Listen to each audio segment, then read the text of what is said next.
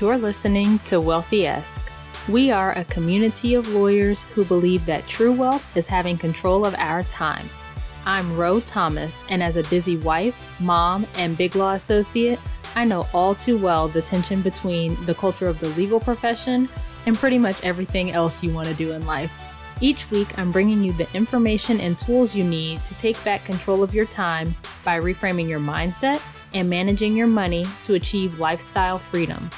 Take the first step toward regaining control of your time by downloading your free Lifestyle Freedom Starter Guide at rothomas.com slash start.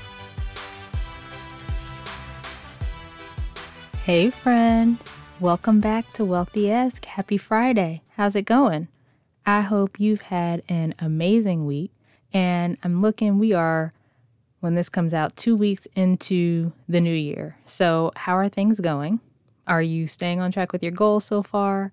If you need help staying on track with your money and we haven't talked yet, friend, seriously, what are you waiting for? Head to rothomas.com slash coaching. Let's chat. This is legit fun for me and I know I can help you. So if you're stuck, let's just grab a call and talk about how coaching can help. Okay, so speaking of money and numbers and such, we often put a lot of weight on financial numbers that don't mean much in the grand scheme of things. And I'm going to talk about two of those in particular, and then I'll share the one that actually matters. So, the first financial number that does not matter, that everybody puts so much weight on, is your credit score. How do I improve my credit score? I want an 850 credit score. Did you know it's possible to have a high credit score and be broke? Like my husband and I both had credit scores in the low 800s when we were first starting out on our financial journey, and we were over half a million dollars in debt with a negative multi six figure net worth, as in our net worth was below zero, hundreds of thousands of dollars below zero. And the thing is, your credit score is just a measure of your behavior with debt. It's not to say that it's never important.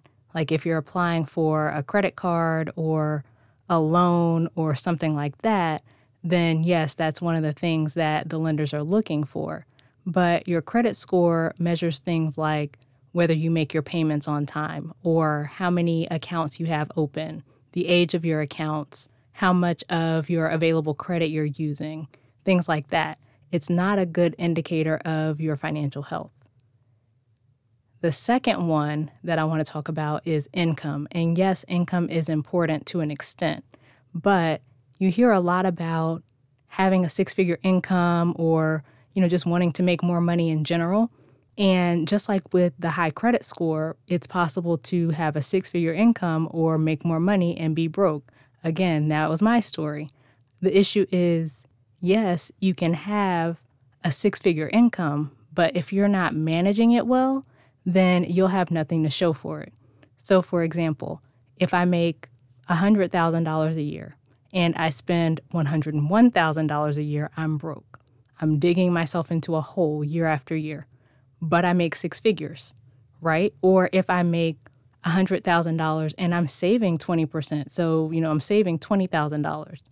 But if my debt is accruing $20,000 in interest every year, I'm basically breaking even. It's still not making progress.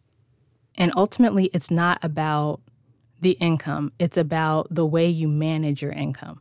And so we talked back in episode nine about why lawyers struggle to build wealth. And a big part of that is the way we manage our money and just not really paying attention to what's going on with our money, lifestyle choices that we make, that kind of thing. And I know I've told you this before, but teaching is among the top three professions held by millionaires during their working lives. Lawyers were lower. I think we were like number eight or something like that, and doctors didn't even make the top 10. So that just goes to show you how money management habits are way more important than the actual income. So, what number is actually important then? It's your net worth. This is the most important financial number, especially if you're trying to reach financial independence, which, if you're listening to this show, I hope you are. But the media talks a lot about net worth with respect to celebrities, but it's important for non celebrities too. It's a really good indicator of how you're doing with your money. But many of us don't pay attention to it or even know how to calculate it. Or you might be like me when we were first starting our financial journey and just assume that because you make good money and have a good credit score, then your net worth is good too. Like I just knew when we sat down to calculate our net worth for the first time that it was going to be six figures, right? But as you know, when we finally calculated it, not only was it not six figures, we were in the hole multiple six figures. It was like negative $342,000 and some change.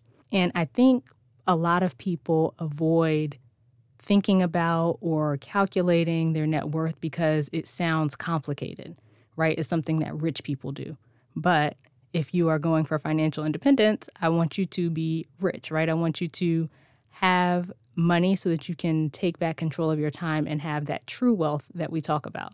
And so it's really simple to calculate your net worth. All it is is everything you own, so all of your assets, minus everything you owe, all of your debts, all of your liabilities. And the things that are included in that for assets, your checking accounts, your savings accounts, your retirement accounts, investment accounts, the value of your home, any other properties you might own, the value of your car, if you have, you know, expensive jewelry or valuable collectibles, things like that, things that have value. And then on the liability side, that's your student loans, your credit cards, your car loans, mortgages, personal loans, 401k loans, anywhere where you owe money. And there are some differences in how people calculate net worth. Like some people don't include their checking account balance or the value of their house or the value of their car. And I don't know, that just seems a little bit silly to me because those things do still have value. I think the argument around not including them is that your checking account balance fluctuates so frequently and that, you know, your house is not easily liquidated, I guess. Like you probably are not going to sell your house as quickly as you might liquidate some of your other assets. And then with your car, it's a depreciating asset, meaning that the value of your car is going down. But either way, those things are items that you own that have value. So it makes sense to us to include them in our net worth, and we do. You don't have to get into super granular detail, like, don't have to go through and appraise every item in your house or something like that, right? We just keep it to the main items of value, accounts, you know, the value of your house, value of your cars, things like that. And the reason that this is important, why net worth is important, is as I said before, it is a really good indicator of your financial health. And if it's increasing over time, then that suggests you're making good decisions and you've got some good habits going. If it's decreasing or if it's staying the same, then you'll want to make some changes. So, what can you do to increase your net worth? There are two ways to increase, and that is increasing the value of your assets or decreasing the amount of debt you owe, or both. So, you know, three ways if both counts as a separate way. But with both of these things, the magic comes through controlling your cash flow, which starts with your budget. And you can head back to episodes 7 and 17 to hear more about budgeting. But when you know how much you have coming in and how much you have going out, then you can redirect the extra toward the things that increase your net worth, like saving, investing more, paying off debt, that kind of thing. So we hit a positive net worth at the beginning of last year, primarily by paying on our debt aggressively over the last four years. Like we invest a small amount, about 3% or so, into our retirement accounts to get the match from my husband's job. And then we also save and invest a few hundred a month for our kids' college fund and a separate investment account. But everything beyond that goes to paying off debt right now. And that has really helped us to increase our net worth, even though we are not aggressively investing, we're still seeing returns on the investments that we are making. So those accounts are the value of those accounts is increasing. And then the debt as aggressively as we've been paying it off, cutting that down has helped us to really increase our net worth as well. And then I kind of mentioned this already, but aside from those active things like saving and investing and paying off debt, if your accounts are earning interest or if the value of your property is increasing, that will also help to increase your net worth. And of course, when I'm talking about investments in that context, I'm talking about investing in the stock market, which I'll get into more in another episode. And then I should also mention that investments in the stock market can dip at times, but over time, the market always goes up. So you know what net worth is, you know how to calculate it, why it's important, how to increase it. My last tip is to track your net worth over time to make sure it's moving in the right direction. As I said before, you want it to be increasing. It might dip at times because of market dips or things like that, but over time, it should be going up. And for the last four years, we've calculated our net worth around the same time each month, and we keep a record of it so we can go back and see our progress. And you can get the exact template we use to track our net worth at rothomas.com slash net worth, and net worth is all one word. Okay, so there you have it everything you need to know about your most important financial number and why other numbers we often use as a proxy for financial success are actually irrelevant. So, if you don't already have a system for calculating your net worth, go ahead and grab my net worth tracker, calculate it today.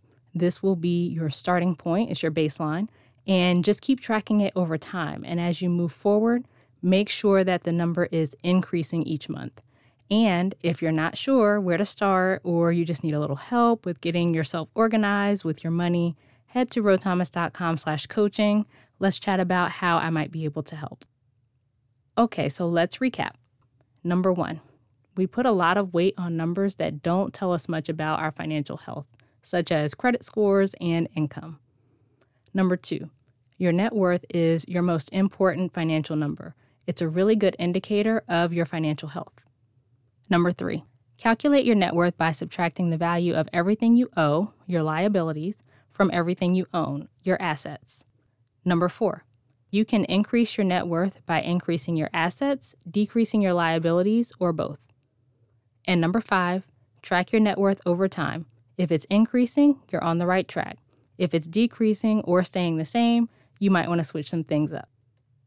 So that does it for this week's episode of Wealthy-esque come on over to our private Facebook community, the Wealthy-esque community, and just let me know if you are already keeping track of your net worth. If not, let me know if you're going to start after listening to this episode.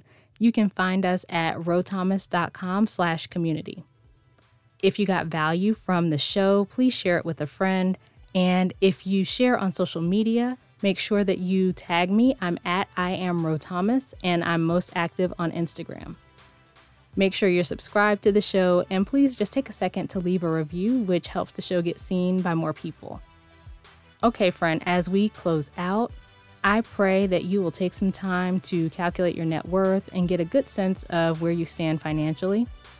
I pray that you will stop putting your focus on irrelevant financial numbers that may sound good but don't mean anything with respect to your overall financial health. And as always, I pray that you continue to take steps to regain control of your time, build wealth, and live the life of freedom and choice you deserve. Talk to you later.